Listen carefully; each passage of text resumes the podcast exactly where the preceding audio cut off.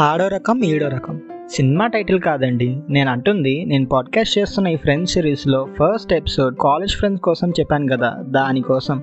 మీరు ఇంకా వినకపోతే వెళ్ళి ఇప్పుడే వినేయండి. అండ్ ఆ ఎపిసోడ్లో మెన్షన్ చేసిన కేటగిరీస్ అన్నీ మీ ఫ్రెండ్ సర్కిల్లో వాళ్ళకి తప్పకుండా రిలీజ్ చేసుకుంటారు. నాది guarantee. Welcome back to Harmony with Harsha. Late ఎందుకు? ఈ ఫ్రెండ్స్ సిరీస్లో సెకండ్ ఎపిసోడ్ స్కూల్ ఫ్రెండ్స్ గురించి మాట్లాడేసుకుందాం. స్కూల్ ఫ్రెండ్స్ గురించి ఎంత చెప్పినా తక్కువే.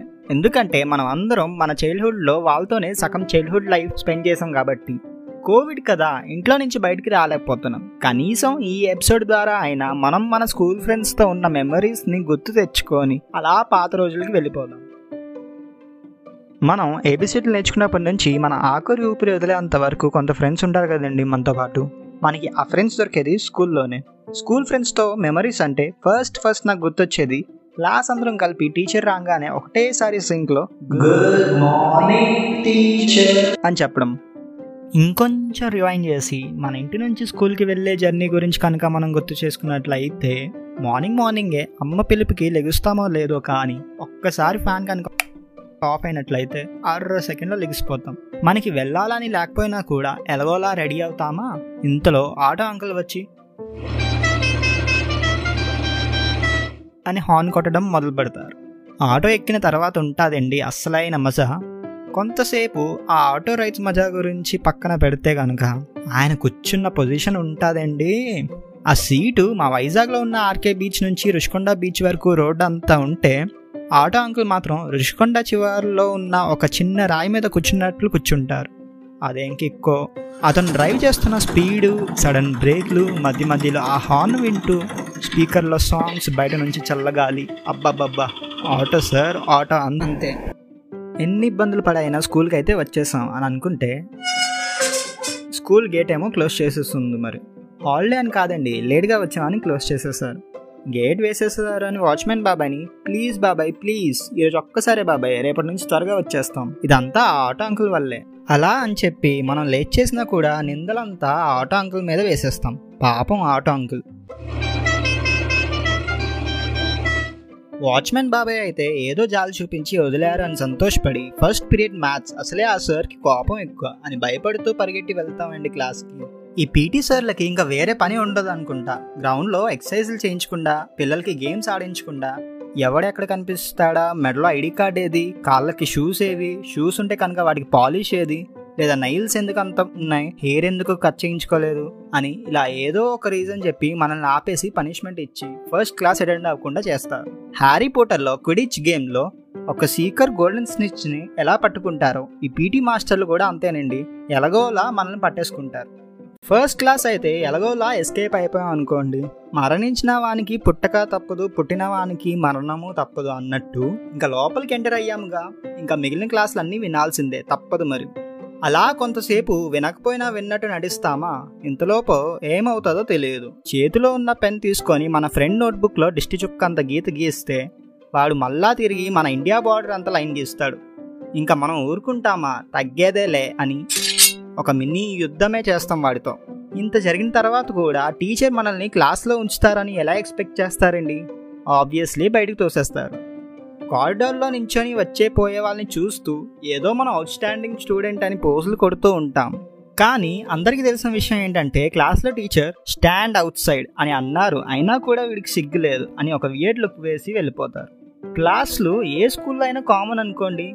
స్కూల్ కదా క్లాసులు అవుతూనే ఉంటాయి. కానీ ప్రతి స్టూడెంట్ క్లాస్ వింటాడని గ్యారంటీ లేదులేండి. క్లాసుల కోసం పక్కన పెట్టి మన ఎక్స్ట్రా కరిక్యులర్ యాక్టివిటీస్ కోసం మాట్లాడుకుందాం. ఎందుకంటే అవే మనకి మెమరీస్ లాగా గుర్తుండిపోయేవి. ఎక్స్ట్రా కరిక్యులర్ యాక్టివిటీస్ అంటే ఎస్సే రైటింగ్ డిబేట్స్ కాదండి. నేనంటుంది మన క్లాస్లో టైంపాస్కి చేసే పనులు. మా వాళ్ళైతే హ్యాండ్ క్రికెట్ ఆడతారండి. వాళ్ళు ఆడే స్పీడ్కి వాళ్ళ ఫింగర్స్ ఎక్కడ కూడా వచ్చేస్తాయా అని అనిపించేది. అది ఒక్క ఎత్తు అయితే హ్యాండ్ క్రికెట్ ఆడుతున్నప్పుడు స్కోర్ కౌంట్ చేస్తారు కదండి. నిజం చెప్పాలంటే అప్పుడు హ్యాండ్ క్రికెట్ ఆడటం వల్లనే ఈరోజు చాలామంది స్టూడెంట్స్ బేసిక్ మ్యాథ్ కొంచెం ఫాస్ట్గా చేయగలుగుతున్నారు. అండ్ ఇంకా పెన్ ఫైట్కి వస్తే with refill without refill with cap without cap three rupees pen five rupees pen అని ఏదేదో నేషనల్ లెవెల్ టోర్నమెంట్స్ అవుతున్నట్టే బిహేవ్ చేసేవాళ్ళం. ఇంకా పేపర్ బాల్ అండ్ బుక్తో క్రికెట్ బెంచెస్ అన్ని సైడ్కి తోసేసి కబడ్డీ అండ్ ఇంకా హిప్నోటైజ్ చేసినప్పుడు హ్యాండ్స్ వేవ్ చేస్తారు కదండి. సేమ్ అలానే ఫింగర్స్ యూస్ చేసి చాప్ స్టిక్స్ అని గేమ్ ఆడేవాళ్ళం. ఇంకా name place animal thing and ఎక్సెండో games అయితే యూనివర్సల్ గేమ్స్ అని చెప్పొచ్చు. ప్రతి స్టూడెంట్ ముందు చెప్పిన గేమ్స్ ఏవైనా ఆడి ఉండకపోవచ్చండి. బట్ ఈ రెండు గేమ్స్ మాత్రం పక్కాగా ఆడతాం.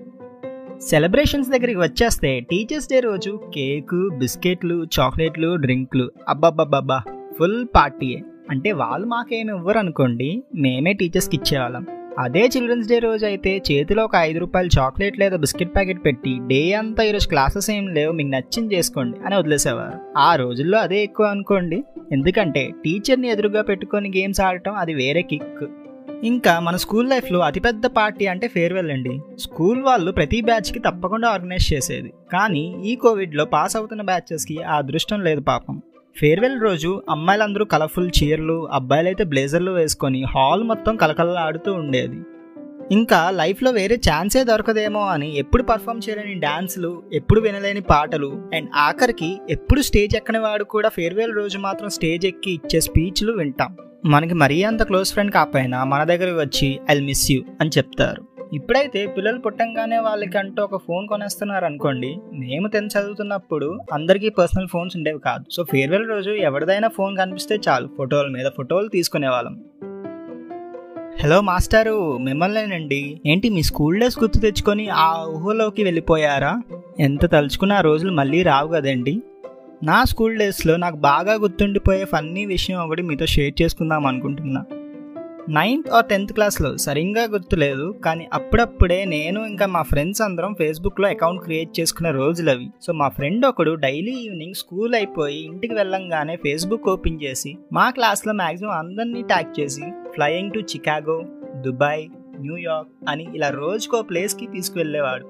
టూర్స్ అయితే నిజంగా వెళ్ళలేదు కానీ ఫేస్బుక్ మాత్రం ఎవ్రీ ఇయర్ ఆ పోస్ట్ని మెమరీస్లో చూపిస్తుంది.